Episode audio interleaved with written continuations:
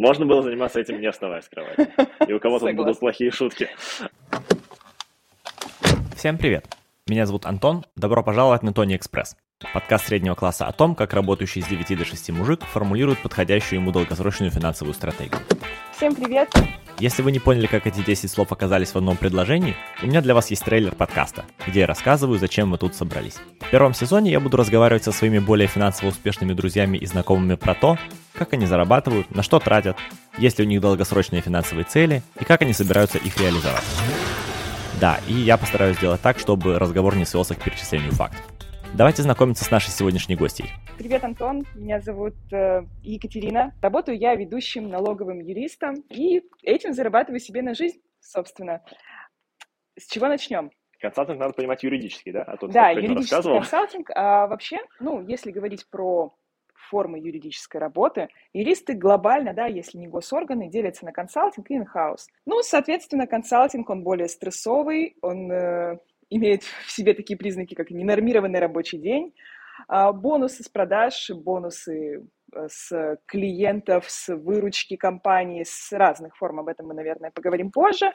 Инхаус в этом плане более стабилен, там фиксированные зарплаты, более медленный карьерный рост, если он вообще имеется, и достаточно однотипные, скучные задачи. Да простят меня все, кто работает в инхаусе и может быть, услышат этот подкаст. Вот это будет смешно. Расскажи, давно ли ты этим занимаешься? Мне кажется, неформальный опыт работы мой около 8 лет, но я включаю сюда в том числе юридическую практику в рамках обучения в вузе. И в рамках работы помощником адвоката, я начала работать помощником адвоката со 2-го курса, параллельно с учебой. Это было сколько лет назад? Мне было как раз 19-20, сейчас мне 27. Как так получилось, что ты занимаешься именно юридической практикой? Поговорим о моих отношениях с отцом. Я всегда хотела, на самом деле у меня папа формально юрист, фактически занимается недвижимостью и бизнесом. У него юридическое образование, но он никогда не работал по специальности. Для меня это был определенный вызов, потому что я хотела доказать, что я могу состояться в той профессии, которую я выбрала. И мне, наверное, эта профессия больше всего подходила по складу характера, поскольку я верила в справедливость. И тогда я думала, что в юриспруденции я ее как раз и найду. Наверное, моя вера в справедливость лишь укоренилась в связи с профессиональной деформацией. Я думаю, что многие юристы склонны отстаивать свою точку зрения, когда они считают ее справедливой, склонны вступаться за слабых, если они считают, что с ними обошлись несправедливо. Я думаю, что есть определенная склонность, которая ведет тебя в юриспруденцию. Наверное, как-то так. А что сейчас продолжает заставлять тебя заниматься юриспруденцией каждую неделю? Надеюсь, не каждый день, надеюсь, у тебя есть выходные. С выходными тяжеловато. Во-первых, это драйв, когда ты понимаешь, что ты в чем-то хорош, и ты хочешь это делать и дальше.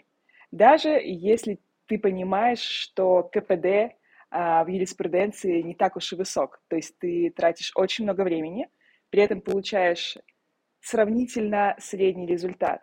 То есть, если мы возьмем блогеров, ни в коем случае не хочу обесценить их труд, каких-то медийных личностей, они могут зарабатывать за счет рекламы и делать это за счет своего имени. То есть имя работает на тебя гораздо активнее в медийной зоне, и ты получаешь большие деньги за рекламу, если ты популярен, и ты не прикладываешь к этому особых усилий. Ты вложился в свою популярность, и ты по жизни с ней идешь и зарабатываешь с нее со своего имени.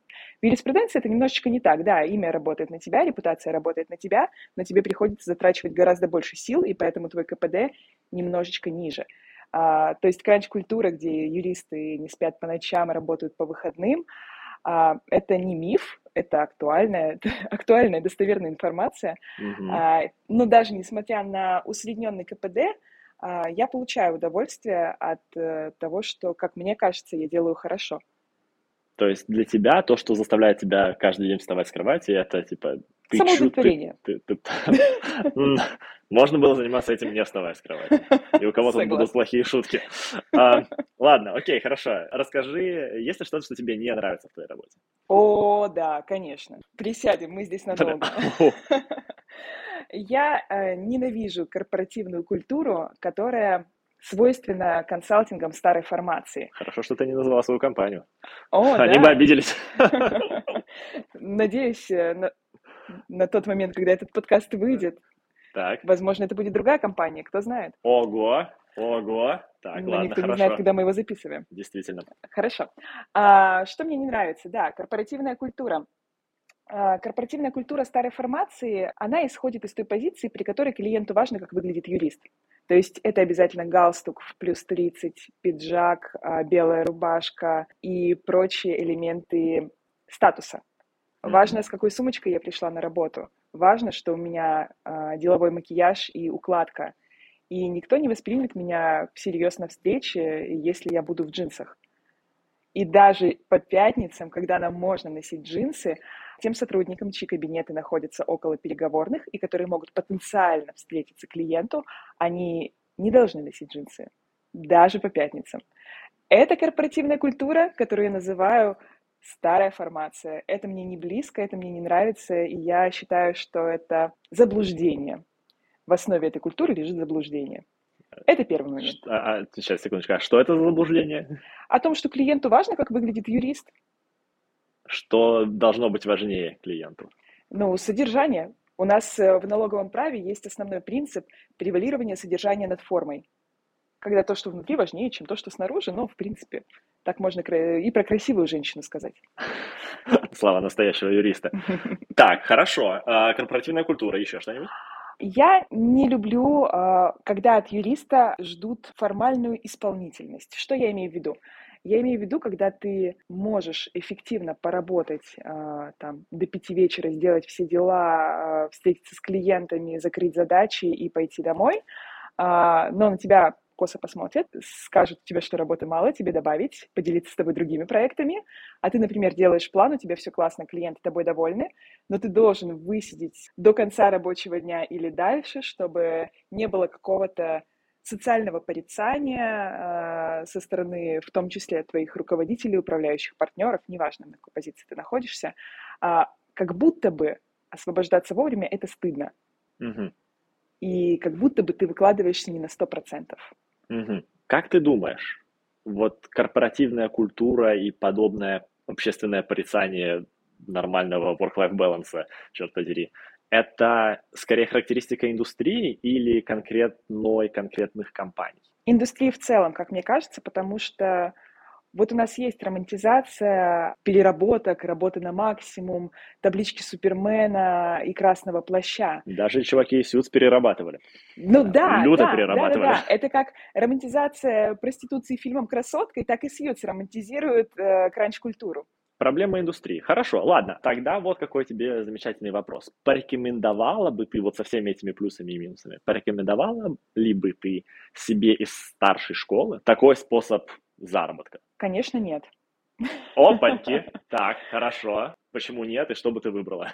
Мне кажется, что я требовала от себя очень многое в школе и на первом курсе, на первом-втором курсе, да и сейчас я заражена этой кранч-культурой, этой женской эмансипацией, феминизмом и стремлением всего добиться самой, идти вперед, зарабатывать деньги. Но на самом деле, хоть наш подкаст и про деньги, хочется тут сказать, что не каждый рожден быть богатым, но каждый рожден быть счастливым. То есть даже дело не в том, сколько ты зарабатываешь, если ты не имеешь возможности потратить эти деньги. Но не поэтому я бы не порекомендовала себе не ходить в юриспруденцию. Мне просто кажется, что у юриспруденции достаточно низкая мобильность. То есть ты, во-первых, мало путешествуешь, если вы не юристы-международники, да даже они мало путешествуют. Это первый момент. Второй момент – это офисная жизнь. Мне кажется, что после ковида, большинство отраслей как-то перестроились, если мы не говорим про производство, промышленность и прочие вещи, перестроились на удаленку, перестроились на такую комбинированную форму работы.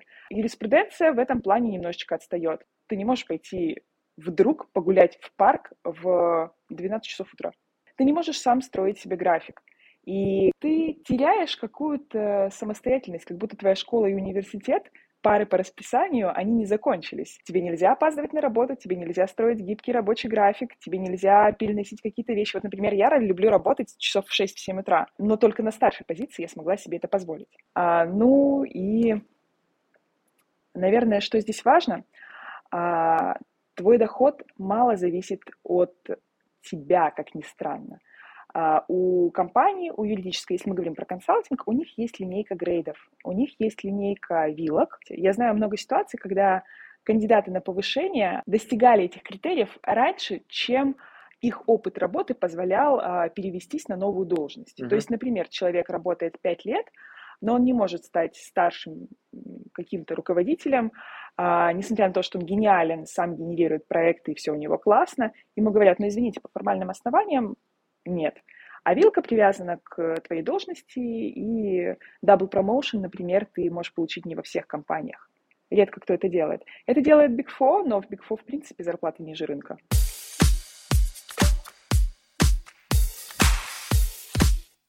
У меня есть интересный для меня вопрос. Предполагаю, что тебя повышали по службе. Да. Окей. Расскажи, как ты думаешь, какие черты твоего характера способствовали этому? Я расскажу одну личную историю. Мы часто нашей практикой куда-то ходим, в пятницу в бар. Практика юристов, ты имеешь в виду? Практика юристов, да, нашей, так скажем, группой, в которой мы работаем. И мы играли в карточную игру со своим руководителем, который возглавляет всю нашу банду. И там ей попалось задание, ей необходимо было сказать достоинства и недостатки каждого человека, который сидел в кругу. И так совпало, что в кругу сидели все ее подчиненные. Разных должностей, окладов, полов и возрастов. Уровень неловкости ситуации начинает зашкаливать. Так. Согласна. И когда очередь дошла до меня, и все остальные уже получили то, что они не хотели получать, она мне сказала, в тебе есть одно качество, которое меня восхищает и бесит одновременно. Ты очень настойчивый и не умеешь вовремя закрыть рот. Соответственно, меня это восхищает и бесит. Мне бы твоей настойчивости. Я переживала все выходные потом. Я думала, как к этому относиться, как к похвале, как к критике.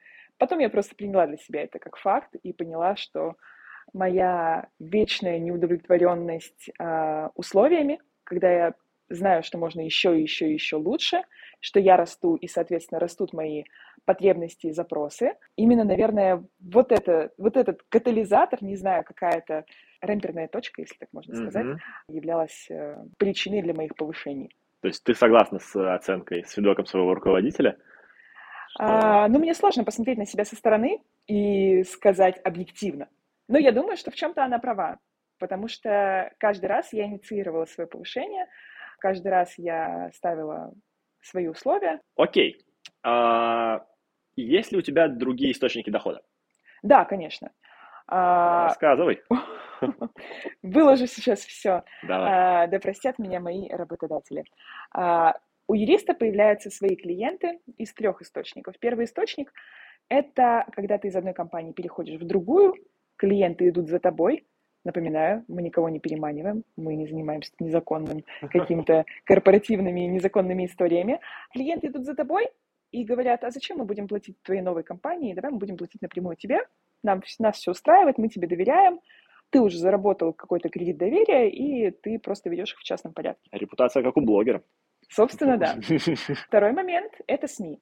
Я думаю, что очень многие юристы формируют свой личный бренд, у нас принято называть это личным брендом. Это публикации, статьи, вебинары, семинары, все это. Это серьезно важно? Да, очень много клиентов приходит, если мы говорим про какие-то серьезные источники типа РБК, относительно серьезные для российского бизнеса. Почему-то этот канал, особенно для среднего бизнеса, он такой репутационный, ты там засветился, и к тебе такие... приходят клиенты. Мне кажется, я видел твою статью на РБК. Ты что-то постила в LinkedIn или что-то такое? У меня их было много, да, но у нас очень много руководителей выступают на интервью лично на канале. Я пока что не решилась. Тебе предлагали? Да, конечно, мне предлагали, но как-то у меня не сложилось, я была не в духе, я не знаю почему. Да, это действительно интересный вопрос. Я не знаю почему, это вопросы, наверное, ко мне.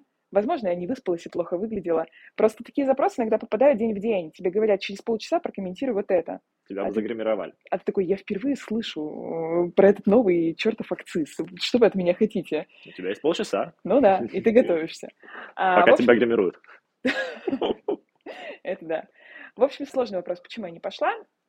Неважно, порефлексирую об этом позже. В целом клиенты и ко мне приходили, и к моим коллегам с публикаций в СМИ. Это второй такой источник формирования собственной клиентской базы. Ну и третье – это сарафанное радио. Ну, я думаю, никому не нужно объяснять, как работает сарафанное радио. Тут уже качество твоей работы работает на перспективу, на тебя. И получается, что у тебя два источника доходов. Это твоя работа, day-to-day, 9 to 5, иногда чуть больше. Вот. И твои клиенты, которые у тебя в какой-то, видимо, ИПшке, ну или что-то в этом роде. Есть еще третий источник дохода, так, на самом деле. Продолжаем. Как-то давно меня один из моих приятелей-рекрутеров познакомил с одним джентльменом, и какое-то время мы партнерились, он просто спрашивал у меня советов по налоговым вопросам.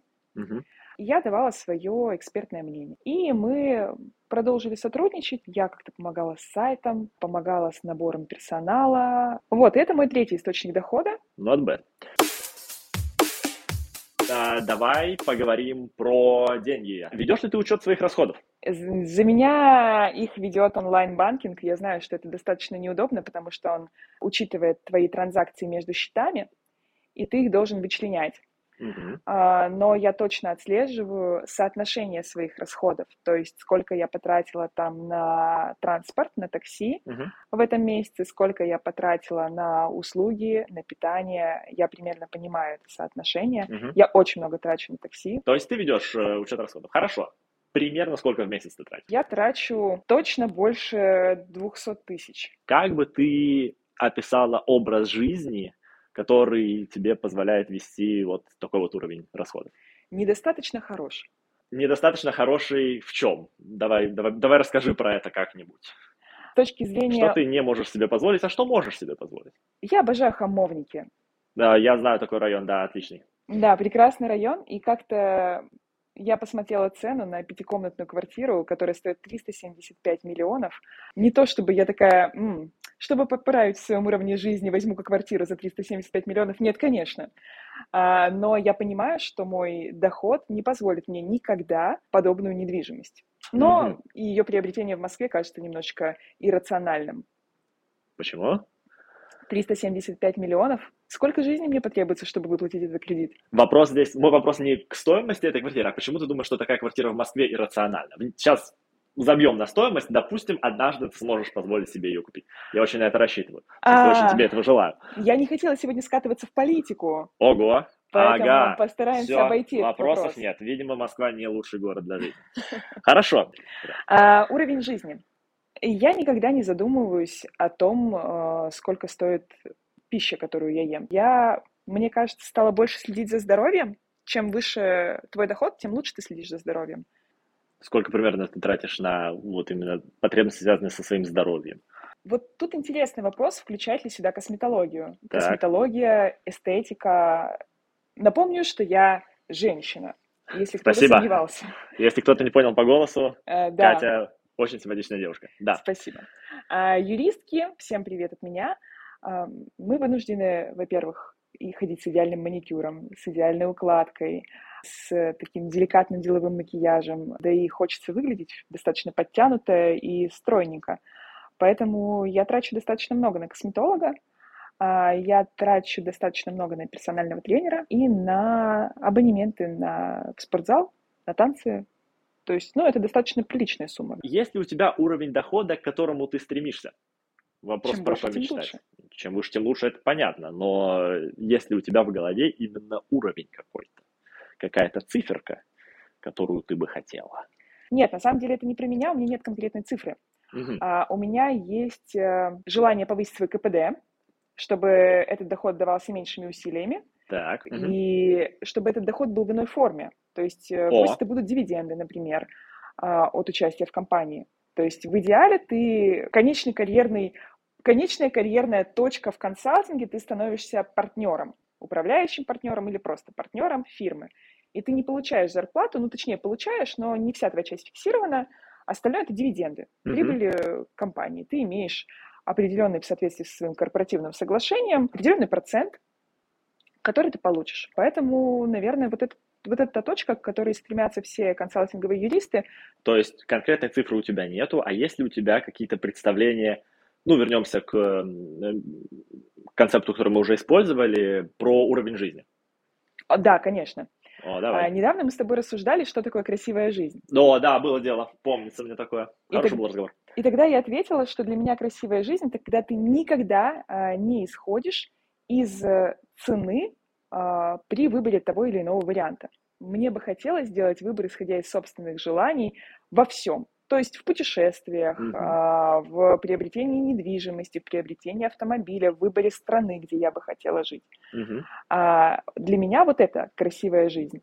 И для меня вот эта идеальная картина такого богатого, успешного человека. Понятно, что в объективной реальности это в целом недостижимо. То есть, ну, очень сложно представить, что ты никогда не учитываешь цену при том или ином выборе. Мне кажется, что это какой-то абсолют. Но если переводить это на обычную бытовую жизнь, то это легко ложится вот на выбор страны для путешествий. Наверное, вот этот, мне кажется, пример очень релевантен. Так, окей. У меня, правда, не сложилась картинка. Давай я какой-нибудь еще вопрос задам, давай, чтобы у меня хотя бы картинка сложилась. Вот тебе понравилась квартира в Хамовниках за 370 миллионов рублей. Является ли частью того образа жизни, который ты хочешь, квартира аналогичная, но в каком-то другом месте? Думаю, чем дальше от Москвы, тем они дешевле. Лучше, не знаю, особняк в Ницце, чем квартира в Хамовниках, будем честны. Ну, так вот я это и пытаюсь понять. Чего я хочу, да, чего хотят женщины. На что это цель? Это слишком индивидуальный вопрос, не надо. Чего хочешь ты, во что целишься ты? Честно, я хотела бы найти ответы на эти вопросы, потому что, например, сейчас я не знаю, в какой стране я бы хотела жить. Но говоря про то, чего бы мне хотелось, я бы точно хотела жить в центре города. Я не такой не countryside, я больше вот за мегаполисы, за активность, за движ. И я точно хотела бы двухэтажную квартиру. Ты говорила про форму получения дохода, что ты хочешь ее поменять. Расскажи, какая, с твоей точки зрения, оптимальная вот для тебя была бы форма получения доходов и как она может такой получиться. Ну, на самом деле, к этой форме дохода я уже иду сейчас, потому что часть моего оклада зависит от выплат клиента. Я получаю бонусы как руководитель проектов. Ну, мы говорим про основное место работы.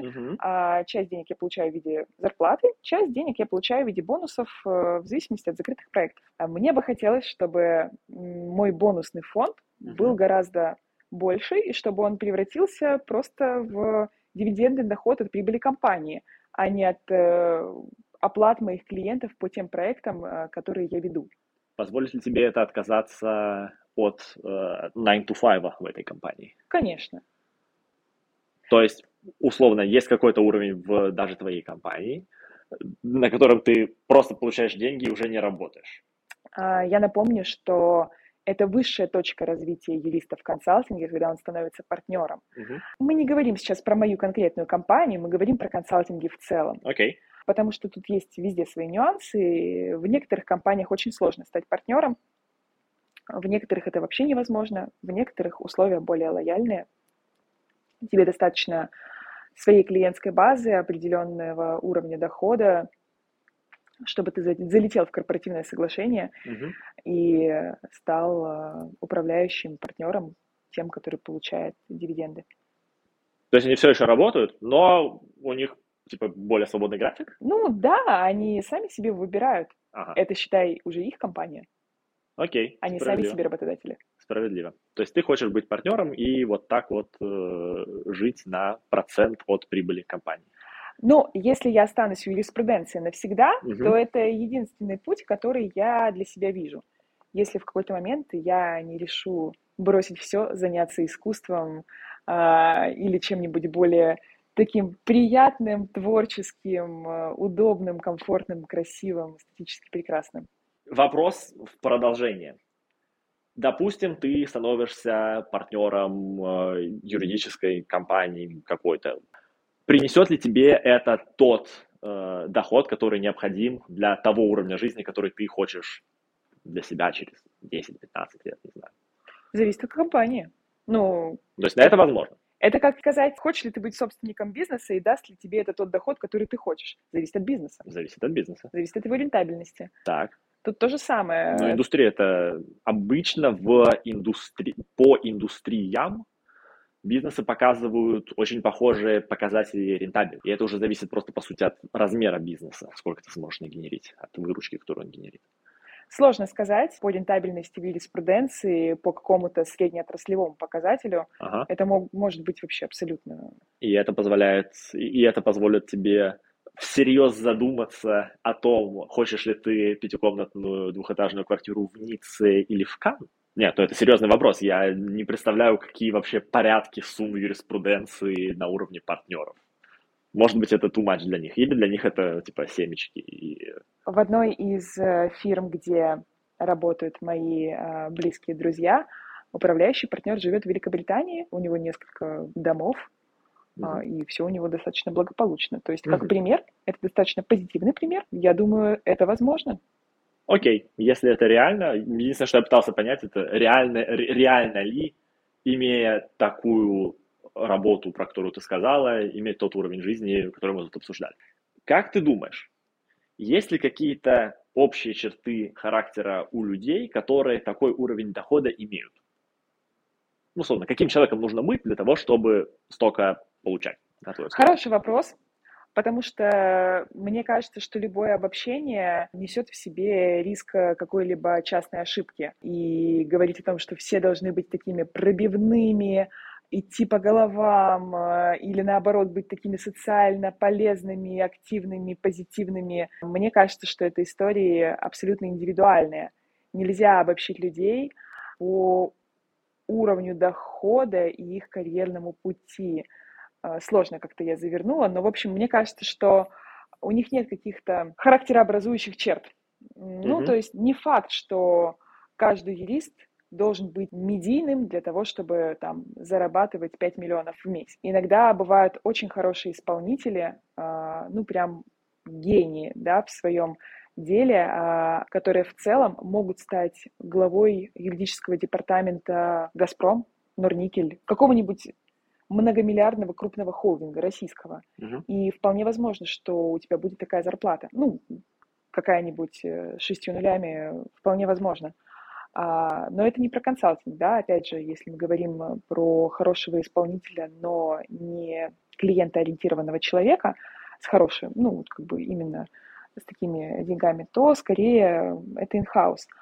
А если мы говорим про консалтинг с такими деньгами, то, конечно, это клиентоориентированный, социально активный, медийный человек, который больше менеджер, чем исполнитель, потому что чем выше ты поднимаешься, тем ты больше уходишь именно в менеджмент, нежели чем в юриспруденцию. Круто. Хорошие новости, что люди с разным набором навыков могут зарабатывать очень хорошие деньги для того, чтобы можно было купить домик где-нибудь в Ницце. Расскажи, получается ли у тебя откладывать деньги? Хороший вопрос. Да, получается откладывать. Я не скажу тебе точно, сколько процентов я откладываю. Так. Потому что раньше я фиксировала определенный процент. Угу. Условно я откладывала где-то треть от своего дохода, а потом у меня были непредвиденные расходы, но всегда бывают какие-то жизненные обстоятельства, которые выбивают тебя из твоего привычного ритма. Да. И с того момента все пошло по наклонной. Угу. И я как-то расслабилась и перестала откладывать именно фиксированный процент, и поэтому я откладываю остаток. Я думаю, что это не самая рациональная политика, и я должна себя дисциплинировать обратно. Угу. Так, окей, хорошо. А что ты обычно делаешь с теми деньгами, которые отложила? Раньше они хранились на моих брокерских счетах, но опять не будем говорить о политике. Я перевела их в валютный нал. Именно в наличку? В наличку. Неплохо. Частично в наличку. Так. Существенную сумму в наличку. Что-то я оставила в ценных бумагах. Российских, что ли? Не совсем. У меня не все бумаги заморожены. Есть незамороженная часть. И, соответственно, часть я оставила в рублях на сберегательном счете для каких-то экстренных обстоятельств. Если мне вдруг понадобится крупная рублевая сумма, то она на сберегательном лежит, на нее капают какие-то ниже низшего проценты. Примерно понятно, зачем тебе вот этот вот рублевый вклад. Почему остальные деньги именно в тех двух инструментах, которые ты назвала? Это акции, ценные бумаги и валюта налом. Валюта налом, мне кажется, все началось с какой-то массовой истерии, когда всем потребовалась вдруг срочно валюта, потому что вводились ограничения в России, и они до сих пор есть. Ты в России не можешь получить свободно. Не через серые рынки ты не можешь купить валюту, если она зачислена на твои валютные счета после 9 марта. Да. Плюс эта вся история должна была закончиться, но ее продлили, поэтому... Точно. До марта следующего года, кажется. Да. И валютный нал мне нужен для путешествий, поскольку очень мало вещей делают меня настолько же счастливыми, насколько путешествия. Поэтому валютный нал мне нужен, а все остальное, ценные бумаги, они приносят какой-никакой пассивный доход. Не скажу, что он большой. В каком формате они приносят пассивный доход? Там какие-то дивиденды приходят. Там приходят дивиденды, окей. Да. То есть ты купила ценные бумаги именно в расчете на получение дивидендов, а не как меру сбережения денег, что вот мои ценные бумаги будут расти больше, чем инфляция, и я потом их продам задороже. Но это же не взаимоисключающие вещи. Не взаимоисключающие вещи. Вопрос в том, что было для тебя первично и на что ты ориентировалась в момент приобретения ценных бумаг. Потому что ты же можешь купить ценные бумаги, которые скорее принесут тебе больше дивидендов. Ты могла купить облигации какие-то, которые стабильно вообще-то должны приносить тебе деньги, известно даже когда. Могла купить именно акции каких-то компаний, которые кажутся наиболее ценны именно тем, что они могут вырасти в своей стоимости, и тогда ты потом их продашь и извлечешь прибыль из разницы цены покупки и цены продажи. Безусловно, первоначальная идея была в том, что я верила в отдельные компании, верила в их идеологию и будущее. А потом ты стала долгосрочным инвестором? А потом я поняла, что творится на рынке, и мне кажется, что если кто-то смотрит там «Деньги не спят» и прочие вот эти вот вещи, все понимают, что происходит с рынком, и достаточно сложно отследить какую-либо логику. На данный момент я не занимаюсь профессиональной торговлей ценными бумагами, я не погружена на 100% в этот процесс, и поэтому я такая тут немножечко рассуждаю о тех вещах, в которых я мало разбираюсь, только косвенно.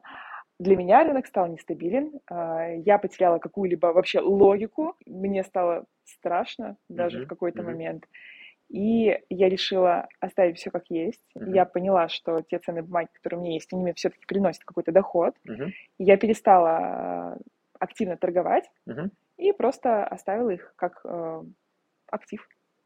Окей. Не думала ли ты воспользоваться услугами инвестиционного фонда, то есть услугами людей, которые вообще каждый день следят за фондовым рынком и должны бы находить логику даже в тех событиях, которые логики как будто бы не имеют?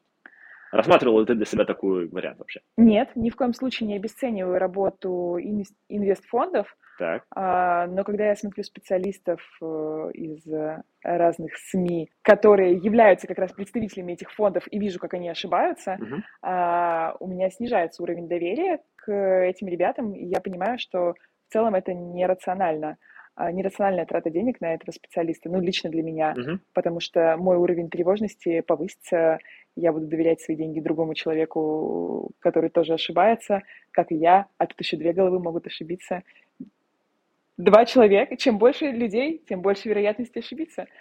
Но, конечно, это работает не так, но все равно. Мне кажется, что мне было бы тревожнее, и нет, я никогда не задумывалась об этом так глубоко. Окей. Вполне себе разумная стратегия, кажется. Заключительный вопрос. Есть ли что-то еще, что ты хочешь сказать? Что осталось как-то за рамками? Да, наверное, говоря о юриспруденции, я сегодня была у реабилитолога, и он мне сказал, что нет здоровых спортсменов. То же самое я могу сказать про юристов. Нет психологически здоровых юристов, если мы говорим про таких трушных консалтеров, которые работают днями, ночами и по выходным. Поэтому, ребята, когда мы говорим про доходы юристов, в консалтинге, да, сразу закладывайте расходы на психолога. Это очень важно. Если мы работаем на износ и работаем, а работа в консалтинге подразумевает работу на износ, и поскольку мы говорим про карьеру, про большие какие-то деньги, про большие суммы и про консалтинг, где, чтобы эти суммы получить, нужно очень много работать, учитывая, что юриспруденция, повторюсь, это не самый высокий КПД, естественно, такие переработки приводят к выгоранию, приводят к сомнениям в себе, ко всяким синдромам самозванца и прочим вещам, которые мы обсудим, наверное, в следующий раз по другой теме. Не в этом подкасте. Обязательно. Да, то нужно либо принимать эти риски и быть к этому готовым, либо, наверное, идти по другому пути, выбирать in-house, который позволит обеспечить work-life balance и нормальную, гармоничную жизнь счастливого человека. Никогда не хочется, конечно, выбирать между деньгами и счастьем, что такое счастье, что такое настоящие деньги. Глубокие, да, вопросы, можно бесконечно их задавать и бесконечно себе задавать вопрос «зачем?». То есть ты хочешь зарабатывать миллион, зачем? Там, и дальше. А зачем тебе вот эта вещь? И ты можешь вот этот вопрос «зачем?» задавать себе бесконечно, бесконечно, бесконечно и прийти к тому, что если ты несчастлив, то тебя не сделают никакие деньги счастливым. Поэтому стоит послушать себя и подумать, а что все-таки для вас важно, какое важно расписание, какое важно руководство, важен ли коллектив, важно ли место работы, парковочное место, черт возьми, отрасль. Например, многие компании могут быть недостаточно социально или политически экологичными. И получая от них деньги, ты можешь чувствовать себя участникам их какой-либо деятельности, да? Об этом тоже стоит задуматься. Хочешь ли ты работать именно с этими людьми? Готов ли ты за эти деньги работать с этими людьми? То есть это не только про деньги. Да и вся работа не только про деньги. Это, наверное, такая очевидная мысль, которая лежит на поверхности, о том, что работу не выбирают только по деньгам. И профессию выбирают не только по деньгам. Наверное, на этом и закончим. Такой у нас позитивный финал. Слушать себя, любить себя, обеспечивать себе счастье, чтобы работа так помогала достичь этого счастья, а не мешала, и ты был счастлив даже несмотря на свое рабочее место. Мы закончили действительно хорошими вопросами и полезными вопросами про счастье, которые я периодически задаю себе. Рекомендую всем их, наверное, задавать. И обязательно задам кому-нибудь еще, кто придет ко мне в гости. Спасибо, Катя. Спасибо тебе. Вот такой у нас получился разговор про деньги. Мне импонирует то, что у Кати есть желаемый образ будущего, и она видит, как ее карьерный путь может ее туда привести. В одном из следующих эпизодов я попытаюсь выяснить, какие карьерные перспективы есть у меня. Кстати, с момента записи Катя поменяла работу, и ее новая корпоративная культура нравится ей заметно больше, с чем я ее и поздравляю. Подписывайтесь на наш подкаст в вашем любимом приложении для подкастов. Ставьте лайки, пишите комментарии. Так вы поможете большему количеству людей услышать мой чарующий голос. И, конечно, рекомендуйте подкаст друзьям в групповых чатиках. К созданию этого эпизода приложила руку саунд-дизайнер Юля, обложку нарисовал Рустам. Ссылки на ребят в описании выпуска. С вами был Tony Express. До встречи через неделю.